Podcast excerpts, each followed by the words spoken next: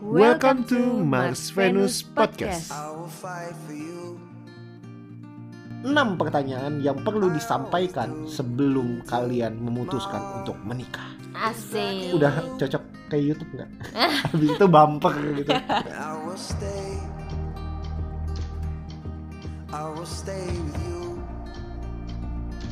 Harus bener-bener bisa tegas karena ini tuh demi masa depan kita sendiri. Jangan kayak ya udahlah nanti gampang. Nggak ada kata gampang. Mendingan sekarang aja duluan diomongin.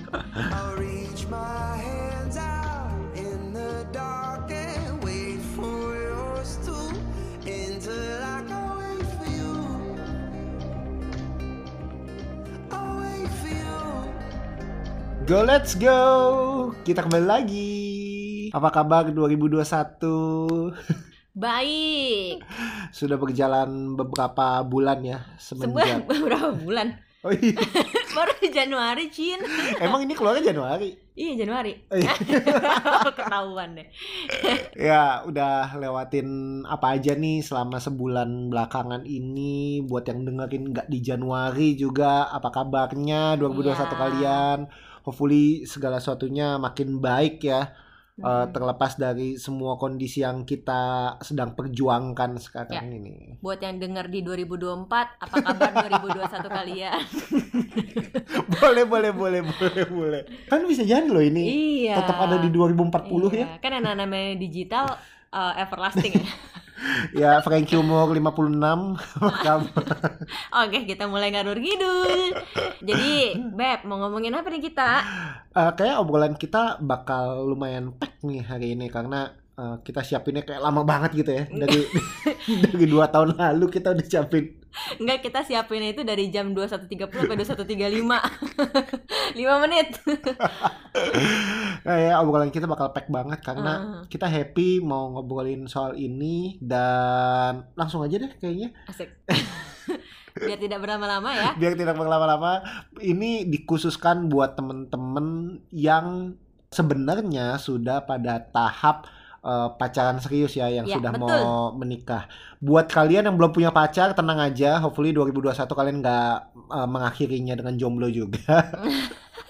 Tapi at least beberapa pertanyaan yang akan kita sampaikan sekarang ini sebenarnya adalah pertanyaan yang kita praktekin. Artinya kita pertanyakan satu sama lain sebelum menikah. Dan ya, kita udah shortlist ya. Jadi 6 pertanyaan yang kira-kira akan jadi pertanyaan pamungkas wajib sih ditanya ya, karena ini menentukan jenjang kalian pas hari H pernikahan dan setelah pernikahan. Setuju.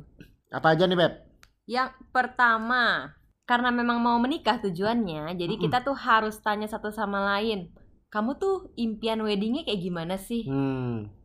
Dan ada tuntutan dari keluarga nggak sih? Misalnya harus yang mewah atau harus 3 hari berturut-turut.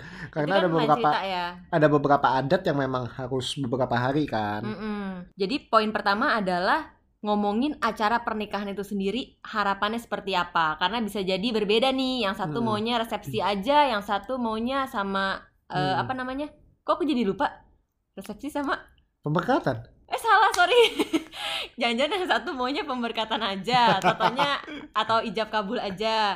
Atau yang satunya lagi mau sama resepsi mewah, kan beda ya. Cerita tuh. Aduh, ya, mentang-mentang udah lama gak nikah. Beb, baru 3 tahun, Beb. Oh iya, oke. Lanjut.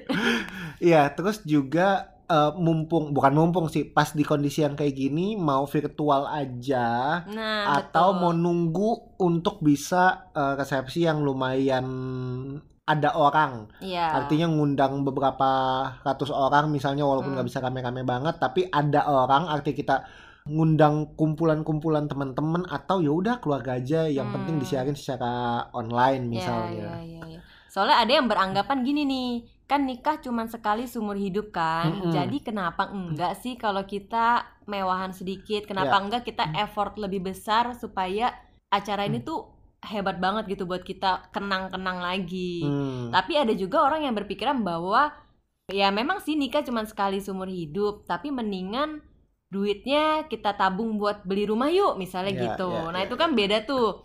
Makanya di sini kenapa penting diomongin karena ya menyamakan persepsi itu. jangan sampai nanti pas lagi ngejalanin berantem karena nggak cocok di value awalnya. Ya. Terus juga obrolin tentang tuntutan keluarga. Ada aja yang kayak, ini anak pertama nih harus kayak gimana, atau ini karena anak terakhir better kayak gini. Nah, ada tuntutan keluarga kayak gitu, which is harus diobrolin nih sama pasangan. Nih mak gua, bapak gua maunya kayak gini, what do you think? Karena di sisi aku, waktu itu kita ya, kita sepakatnya ngobrol sama keluarga pengennya pakai duit sendiri misalnya, tapi ada beberapa keluarga yang kayak udahlah kalau memang ternyata tuntutan keluarga itu lumayan besar, kalau emang nggak bisa bayarin untuk sampai ke sana, udahlah nggak apa-apa pakai duit keluarga aja, masih oke kok gitu. Nah, apakah itu bisa diobrolin nih antara pasangan versus keluarga, siapa yang mau dalam tanda kutip ya menang? Iya. Benar sih, karena ngomongin acara pernikahan itu sendiri, itu ngomongin keluarga besar sih. Gak bisa kayak, memang sih yang nikah cuman kita berdua, tapi masalahnya orang tua yang membesarkan kita pun ingin yang terbaik untuk anaknya. Jadi kita harus hormati juga deh apa yang jadi keinginan mereka, yang gak semuanya diturutin, tapi seenggaknya kita dengarkan masukan mereka dan coba cari jalan tengahnya sih. Kalau orang tua bisa mengerti kita ya syukur banget ya gitu. Walaupun sebenarnya sebagian besar orang tua pasti bisa pahamin sih. Betul. Perlu digarisbawahi lagi sih nih ya, ini bukan pertanyaan tapi suggestion, bahwa jangan berhutang untuk menikah. Itu yang perlu diomongin sama pasangan. Kalau memang misalnya mampunya cuma 50 juta, ya segitu aja semaksimal mungkin. Kalau memang mampunya 100 atau cuma 10 juta misalnya, ya udah yang seadanya aja gitu. Jangan dipaksain untuk sesuatu yang apa ya? Sifatnya sementara. Iya, sifatnya cuma 1 hari. Karena gitu. Itu event yang kalian benar-benar hidupi adalah kehidupan setelah hari pernikahan. Justru buat apa ngutang untuk membiayai 1 hari pesta pora, tapi kehidupan pernikahan kamu harus hidupi beberapa lama untuk bayar utang itu. Betul. Ibaratnya pesta udah selesai, hiburannya udah selesai, orang lupa lu pakai baju apa, gaun yang sebagus apa, tapi lu masih ingat harus bayar utang itu. Iya. Lebih PR sih. Nyesek sih itu. Soalnya banyak banget nih yang kita denger di curhatan Instagram orang-orang ya. Mungkin nggak curhat ke Mars Venus, tapi banyak yang cerita bahwa mereka tuh stres banget setelah menikah, masih banyak menanggung hutang. Dan itu yang bikin mereka mau cerai. Jadi hati-hati aja sih, utang itu bahaya. Ya. Gitu. Oke. Nah, masih dalam konteks mempersiapkan hari H pernikahan, hal mungkin yang bisa ditanyakan lanjutan juga selain persiapan hari H weddingnya adalah ya seberapa siap kitanya secara pribadi ya, seberapa siap lu kehilangan semua kebebasan lu. Iya benar. Untuk kemudian memberi diri satu sama lain gitu. Itu juga penting tuh. Oke. Siap nggak sih? Itu jadi pertanyaan pertama seputar acara pernikahan dan kesiapan pribadi masing-masing ya. Itu yang pertama. Yang kedua adalah ini penting banget dan suka lupa ditanyain ini. Ditanyain sih sekilas tapi habis itu lupa. Abis nikah mau tinggal di mana? Nah, karena banyak orang akhirnya nggak jadi diri mereka sendiri kalau misalnya tinggal di rumah mertua. Pertanyaannya adalah di rumah orang tua yang mana kalau misalnya mau tinggal ya, di rumah orang tua yang mana. Kalau orang tua yang cowok berarti yang pihak ceweknya yang kemungkinan besar agak sedikit tidak menjadi dirinya sendiri. Nggak nyaman. Kalau tinggal di rumah orang tua si cewek bisa jadi pihak cowoknya nggak jadi diri mereka sendiri. Jadi ada konsekuensi yang harus dibayar sih. Tapi itu penting banget untuk dibicarain, mau tinggal di mana sih. Penting banget. Jangan sampai jadi omongan yang lalu lalang doang, kayak misalnya mau tinggal di mana, ya lihat nanti aja deh. Ya gampang lah. Pokoknya kita tuh harus cecer sampai dapat jawaban gitu. Jangan ya gampang lah, lihat nanti, lihat ada duitnya aja, nggak kayak gitu sih. Itu bukan ciri-ciri orang yang siap menikah sebenarnya kalau kayak gitu. Jangan gak enakan juga. Misalnya nih kalau dia bilang pokoknya tinggal sama orang tua deh. Kalau misalnya alasannya logis, kayak misalnya orang tua gue tuh lagi sakit-sakitan dan tinggal sendirian, gak ada yang ngurus, itu kan masuk akal. Tapi kalau alasannya kayak cuman sekedar ya daripada ribet lagi nanti cari rumah. Nah, sementara kitanya pengen tinggal terpisah dari mertua atau orang tua, ya itu harus kita cecer gitu. Jangan gak enakan, oh ya udah deh gitu. Jangan ya udah deh aja deh gitu. Nanti lama-lama meledak sendiri. Jadi mendingan harus bisa tegas, harus bisa nyecer. Maaf kata aja nih ya. Memang karena pernikahan itu berlangsung selamanya loh. Kalau misalnya kita nggak yakin-yakin amat, jangan nikah gitu. Ya. Dan jangan terbeban tentang tempat tinggal ya. Artinya gini, nggak semua orang punya privilege, punya tempat tinggal setelah menikah. Betul banget. Makanya pilihan termudahnya adalah tinggal dengan orang tua. Tapi gini, tinggal sama orang tua tuh konsekuensinya banyak. Balik lagi, kalau emang ternyata harus tinggal sama orang tua karena memang ada satu dan lain kondisi, buat gua sih wajar-wajar aja. Tinggal dibicarain, betul. Budayanya kayak gimana nih. Apa gue misalnya nggak bisa masak, bakal dicecer gak nih sama nyokap lu, sama bonyok lu? Nanti gue dibilang istri yang gak bertanggung jawab lagi. Atau misalnya cowok, gue kalau misalnya entrepreneur kerja cuma sekedar, misalnya apa ya, kalau ada klien doang, bisa jadi seminggu cuma sekali atau seminggu dua kali. Gue akan dianggap sebagai cowok yang gak bertanggung jawab enggak? Di rumah terus misalnya, padahal lu tahu gue kerja. Nah, apakah kayak gitu akan dianggap negatif nggak sama keluarga kamu? Ya kayak gitu-gitu sih. Jadi value keluarga itu juga harus dibicarain kalau pilihannya adalah tinggal sama mertua. Which is nggak salah ya, sekali lagi, which is nggak salah kalau memang ada kondisi tertentu sama si orang tua. Tapi kalau orang tuanya masih aman, masih ada yang tinggal sama mereka, nggak ada yang sakit-sakitan misalnya, dan kalian berdua masih punya penghasilan, better pilihan tinggal sama orang tua diminimalisir atau dijadikan opsi terakhir. Ya. Betul. Mesti diomongin tuh sama pasangan soal gimana value keluarga plus budaya keluarga. Itu penting banget sih. Jadi kalau misalnya memang tinggal di rumah pasangan, misalnya aja nih yang cewek tinggal di rumah cowoknya. Nah, berarti si cowoknya itu harus bisa ngajarin ceweknya gimana budaya di keluarga itu. Jangan sampai nanti dianggap jelek sama keluarga cowoknya. Jadi ibaratnya tuh kalau cewek tinggal di rumah cowok, berarti cowoknya harus bisa jadi tameng, harus bisa ngajarin yang bertanggung jawab atas istrinya di rumah itu. Jangan sampai mertuanya menganggap istrinya tuh kesannya buruk gitu. Nah, untuk selengkapnya mengenai tinggal di rumah mertua, mungkin kalian bisa dengerin di episode sebelum-sebelumnya ya, yang tinggal bareng mertua judulnya. Nah, itu udah cukup lengkap soal tinggal bareng mertua sih, apa aja yang menjadi resikonya. Betul, jadi yang tadi gue sampaikan bahwa jangan terlalu jadi beban, karena lu bisa kok mulai dari ngekos bareng misalnya, atau sewa rumah bareng, di pas-pasin aja sama penghasilan kalian berdua. Nah, sekarang pertanyaannya mau di effort sampai sejauh mana nih tinggal berdua dengan penghasilan kalian yang sekian, atau dengan kondisi keluarga kalian yang sekian. Itu aja sih. Ya, setuju. Jadi mau tinggal di mana itu menjadi pertanyaan kedua dan yang penting juga ya. Ya. Yang ketiga adalah, ini umum juga ditanyakan, yaitu apa Beb? Apakah istri boleh bekerja setelah menikah atau punya anak? Sebenarnya bukan cuma istri sih, tapi lebih ke arah pekerjaan itu sendiri. Ya, tapi yang paling gede kan sebenarnya isu paling umum adalah istri. Karena cukup banyak laki-laki yang berpikir bahwa breadwinner itu harus cowok, yang harus jadi penghasil utama atau penyokong keluarga adalah laki-laki. Karena masih ada stereotip itu, coba diobrolin apakah si pihak laki-laki atau mungkin pihak perempuannya merasa bahwa kalau gue kerja sebagai single, ya kalau gue udah menikah ya gue harusnya jadi ibu rumah tangga. Atau masih ada nih cewek-cewek yang berpikiran seperti itu. Ya, diobrolin, gak ada yang salah dengan itu kok. Gak ada yang salah untuk menjadi ibu rumah tangga, gak ada yang salah dengan pilihan laki-laki harus jadi breadwinner, karena itu pada akhirnya adalah prinsip hidup. Gak masalah dengan itu, tapi harus diobrolin.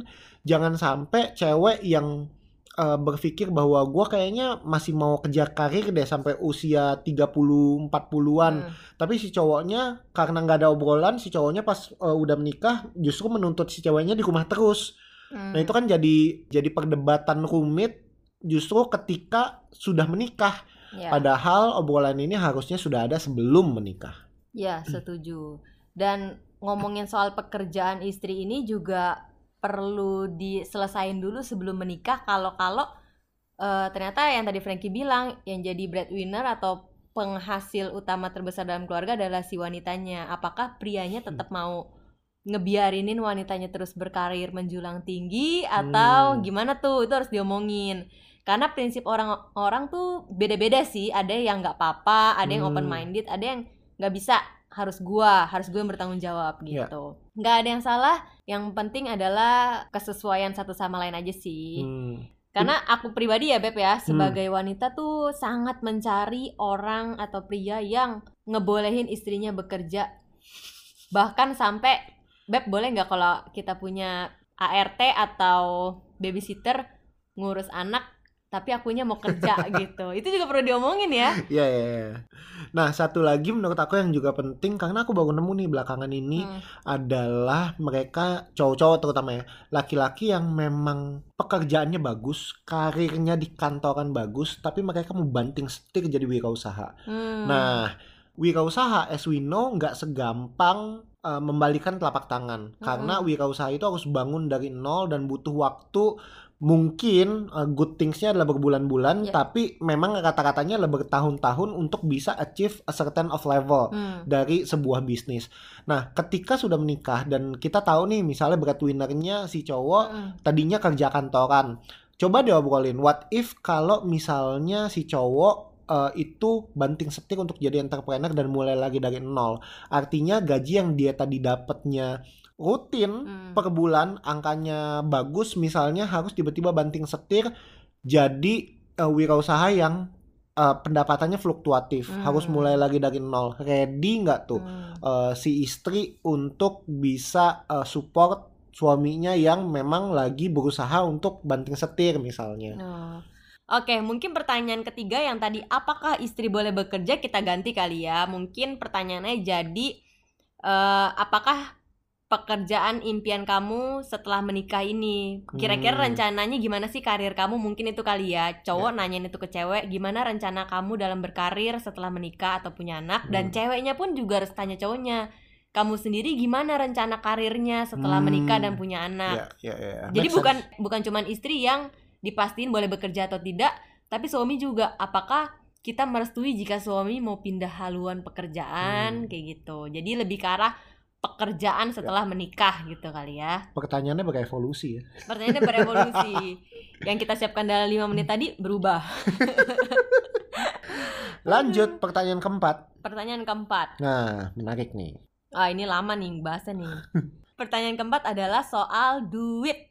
Ya, siapa nih yang bakal megang duit atau ngatur keuangan setelah menikah gimana? Ya, betul-betul. Ini karena bakal panjang banget sih kalian kalau ngebahas ini sama pasangan.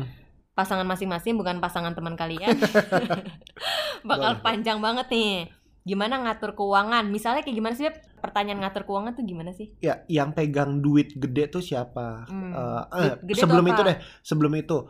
Apakah duit kita digabung atau dipisah? Nah, itu pertanyaan dasar banget tuh. Kita bakal punya rekening bersama atau stick dengan rekening masing-masing? Nah, pertanyaan itu dulu deh dijawab. Karena itu akan menjurus pada pertanyaan-pertanyaan tentang keuangan berikutnya. Nah, kalau udah ya udah duit bakal pegang masing-masing, ya berarti nggak ada pertanyaan duit gede siapa yang pegang. Karena pada dasarnya ada yang namanya duit investasi dan duit operasional. Investasi kita bilang sebagai duit gede, bahasa kita lah ya.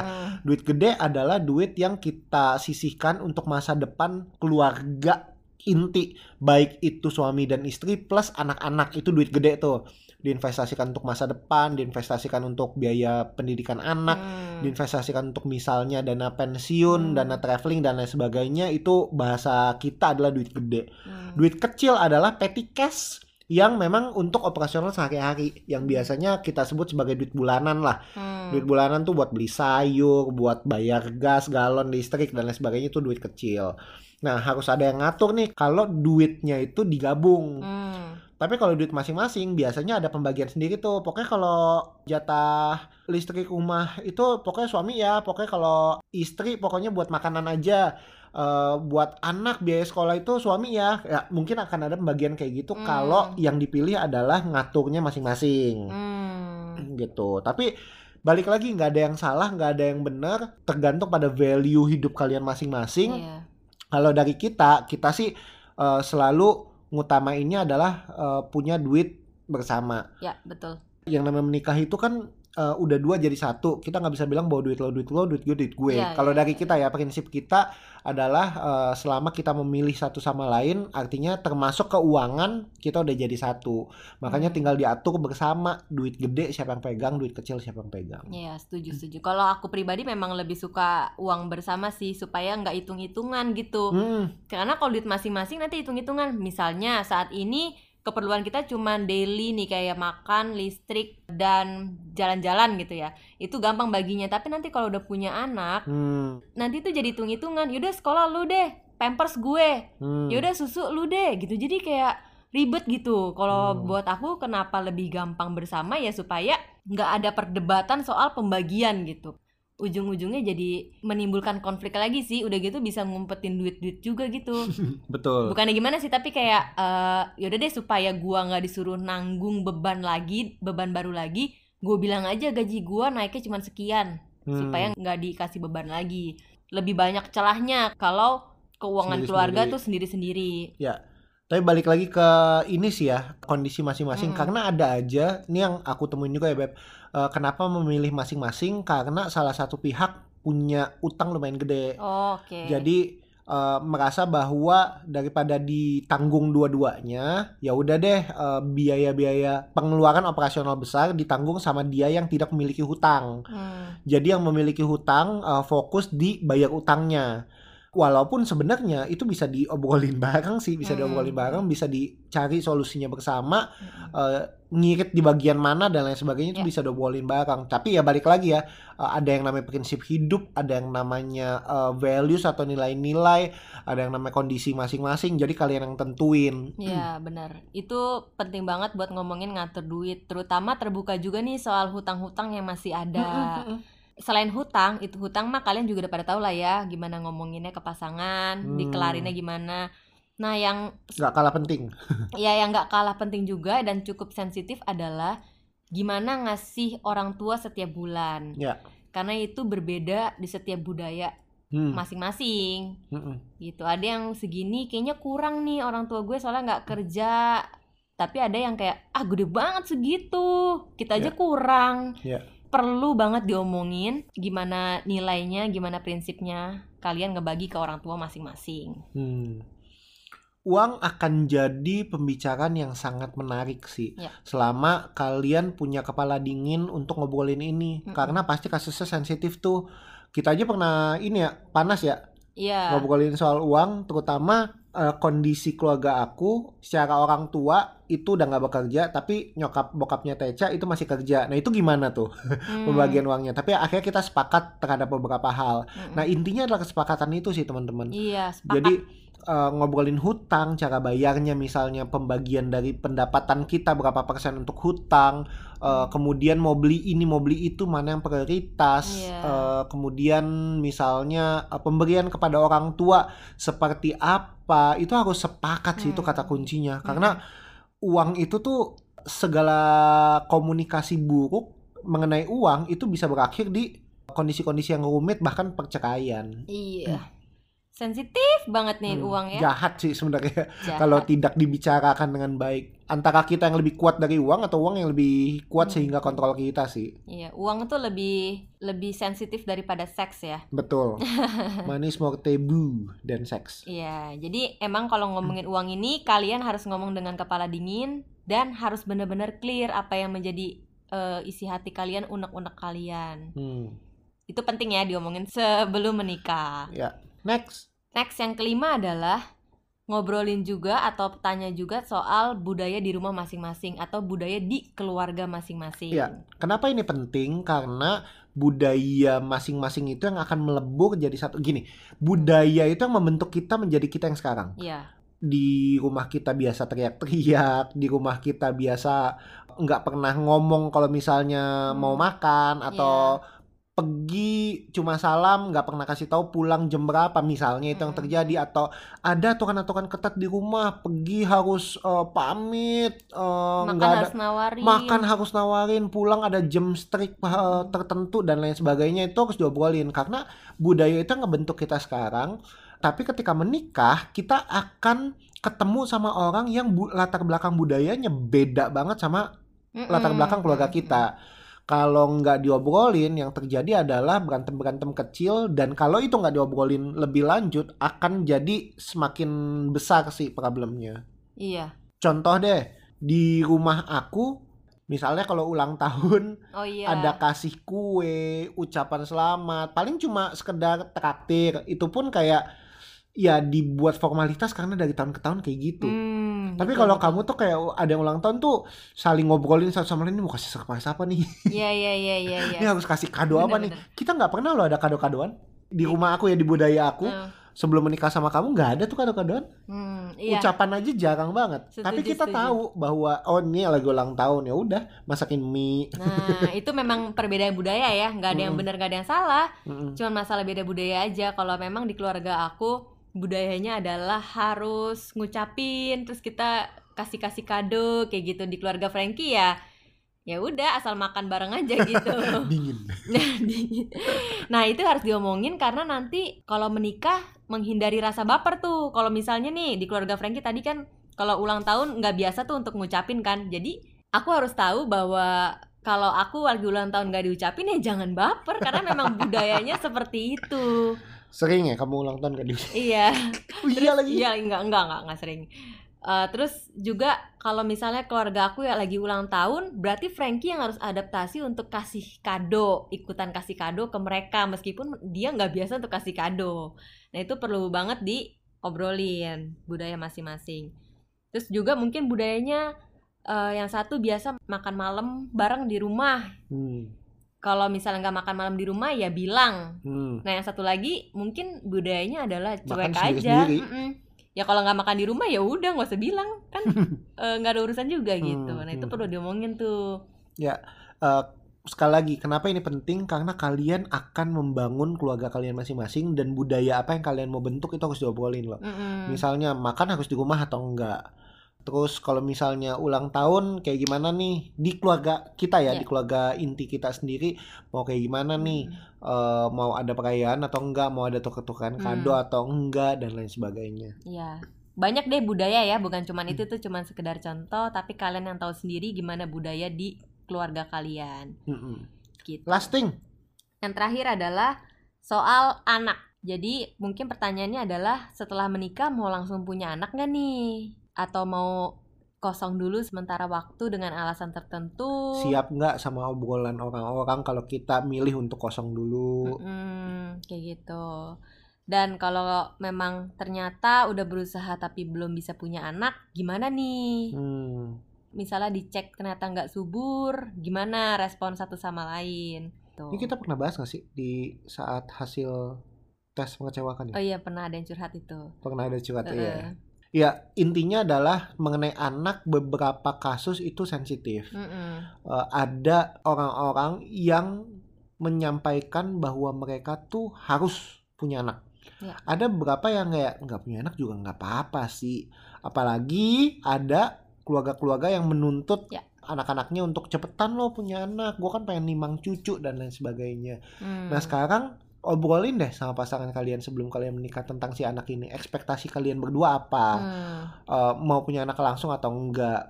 Apa yang ada di kepala kalian ketika memang misalnya harus nggak bisa punya anak? Kalau emang ternyata nggak bisa terima satu sama lain tentang ketidakmampuan untuk memiliki anak, artinya sebelum kalian menikah kalian harus cek dulu kesuburan. Iya. Ya dong, kan jadi ada strategi yang harus kalian lakukan kan. Kalau misalnya ada yang salah satu amit-amitnya ya reproduksinya kurang, ya kalian tahu harus ngelakuin apa di masa-masa sebelum hari pernikahan. Gitu, mau lanjut atau enggak ya keputusan di tangan kalian. Terus ada juga nih buat terutama buat yang muslim, what do you think about poligami dan poliandri? Karena sekarang di mulut bisa bilang enggak, artinya waktu belum ada janji pernikahan ya bisa ngomong enggak, tapi ya harus dicari tahu tentang value-nya dia terhadap poligami dan poliandri seperti apa. Obrolan keenam adalah soal anak ya Beb. Jadi kalau misalnya kita bisa rekap lagi tadi dari awal, yang pertama yang harus kita obrolin adalah acara pernikahan itu sendiri dan kesiapan kita melepas status lajang kita. yang kedua mau tinggal di mana, yang ketiga adalah bayangan karir kita masing-masing setelah menikah, yang keempat adalah soal duit, yang kelima soal budaya di rumah masing-masing sebelumnya, dan yang terakhir adalah soal anak. Ya. Ini tidak terlepas dari 6 pertanyaan ini sih, kalian bisa kembangin, tapi at least kita baca banyak artikel, kita apa ya bilangnya menghidupi masa-masa persiapan ini. Menurut kita 6 pertanyaan ini adalah 6 pertanyaan yang krusial, yang kalau kalian bicarakan dengan baik, hopefully perjalanan pernikahan kalian akan lebih menyenangkan. Perjalanan pernikahan kalian akan lebih terasa nyaman karena ada hal-hal yang bisa menjadi potensi konflik kalian sudah redam itu di awal. Jadi udah antisipasi dulu nih, sedia payung sebelum hujan. Betul. Ya kalaupun keujanan sedikit-sedikit ya nggak sampai basah kuyup gitu. Jadi cuman keciprat-cipratan aja. Selagi kalian ngomongin ini jangan ada rasa nggak enakan deh, itu paling penting. Harus bener-bener bisa tegas karena ini tuh demi masa depan kita sendiri. Jangan kayak ya udahlah nanti gampang. Nggak ada kata gampang, mendingan sekarang aja duluan diomongin. Bener sih, jangan nggak enakan, dan coba buat pertanyaan-pertanyaan kalian sendiri yang justru ngobrolin soal kesiapan kalian menuju pernikahan. Kayak kita pernah bahas ya dulu, banyak kok pertanyaan di luar 6 ini, misalnya karakter kalian masing-masing. Oke nggak kalau misalnya ditegur tentang apa yang menurut pasangan jelek. Kemudian pengalaman kalian di masa lalu, apa sih yang mungkin susah kalian ceritain ke orang lain? Ada nggak hal-hal yang mungkin orang lain nggak tahu tapi kita sebagai pasangan nantinya perlu tahu? Jadi munculin pertanyaan-pertanyaan yang sifatnya mempersiapkan diri kalian dalam pengenalan satu sama lain, dan mempersiapkan diri kalian untuk siap dalam menghadapi dunia yang baru namanya adalah kehidupan pernikahan. Ada banyak hal sih yang di luar 6 pertanyaan itu, setuju kata Frankie, karena memang kalau 6 ini kan secara umum, tapi ada kondisi masing-masing yang harus diobrolin juga nih sebelum menikah. Contohnya kayak masih hubungan sama mantan nggak? Kamu tuh. Tapi itu penting loh. Benar. Kalau misalnya udah menikah, gimana nih? Kita mau open-openan password apa enggak nih? Unyu ya. Aduh, masih boleh ini nggak? Lihat sosial media kamu nggak? Aduh, ya pokoknya terserah deh, hal-hal yang mengganggu kalian atau yang menjadi pertanyaan dalam hati kalian, kalian tanyain sebelum menikah. Ya. Karena once udah masuk ke janji pernikahan, jeng-jeng.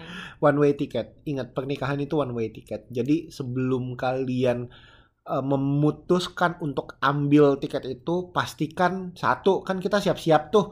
Siap-siap beli barang ini, beli barang itu untuk ke destinasi kita berikutnya. Dua, ya tujuan kita kemana? Kita happy nggak dengan tujuan kita? Kita happy nggak dengan kondisi nanti di tempat tujuan kita? Jadi kita bisa memutuskan mau nggak ambil one way ticket itu. Enjoy prosesnya, enjoy persiapannya, karena nggak mudah ya, karena juga kehidupan pernikahan bukan suatu yang hanya happy doang, pasti akan ada masa-masa penuh tantangannya. Oleh sebab itu, obrolan-obrolan ini akan membantu kedewasaan kalian dalam memutuskan pernikahan. Setuju. Enjoy your journey. Pertanyaan, udah ngapain aja sama mantan, perlu nggak ya? Kini ku datang, dan jangan kau baku penolak. Terusnya hatiku, izinkan aku dapatkan hari-hari indah bersamamu.